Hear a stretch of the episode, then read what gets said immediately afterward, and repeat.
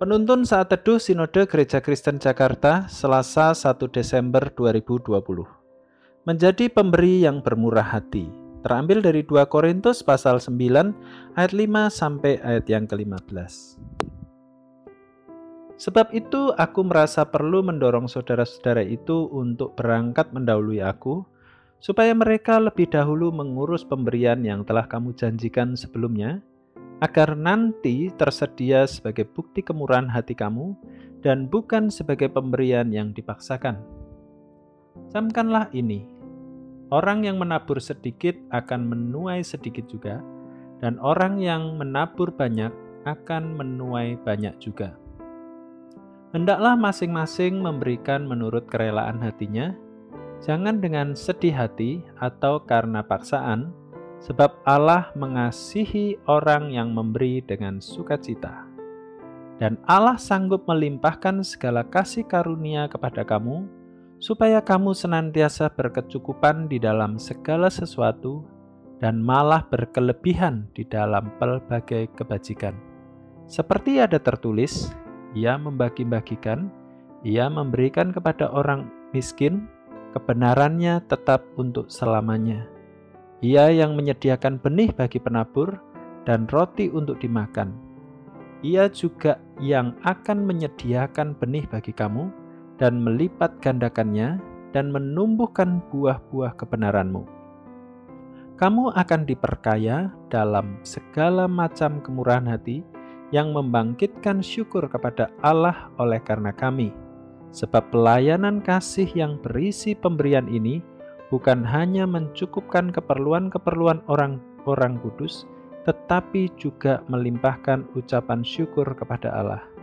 Dan oleh sebab kamu telah tahan uji dalam pelayanan itu, mereka memuliakan Allah karena ketaatan kamu dalam pengakuan akan Injil Kristus dan karena kemurahan hatimu dalam membagikan segala sesuatu dengan mereka dan dengan semua orang Sedangkan di dalam doa mereka, mereka juga merindukan kamu oleh karena kasih karunia Allah yang melimpah di atas kamu.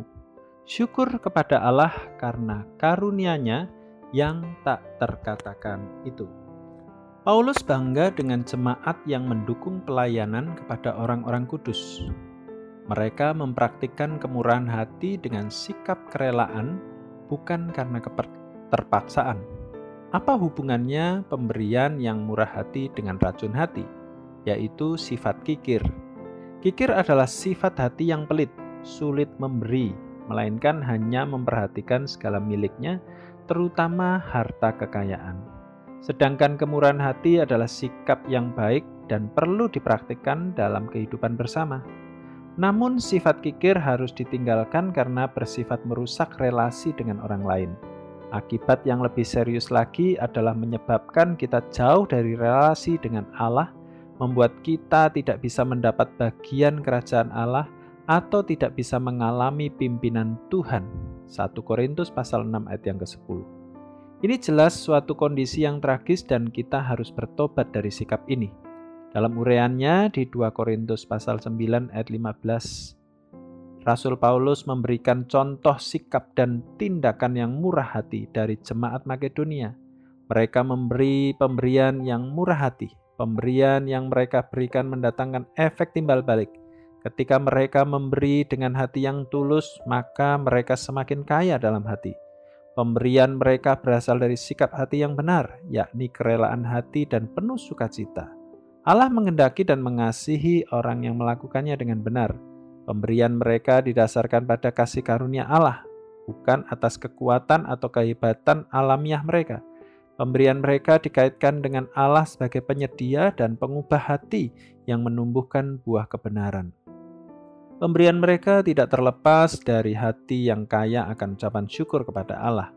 Pemberian mereka bertujuan untuk mencukupkan kebutuhan orang-orang kudus Hal ini merupakan tanda hidup dalam kelimpahan ucapan syukur.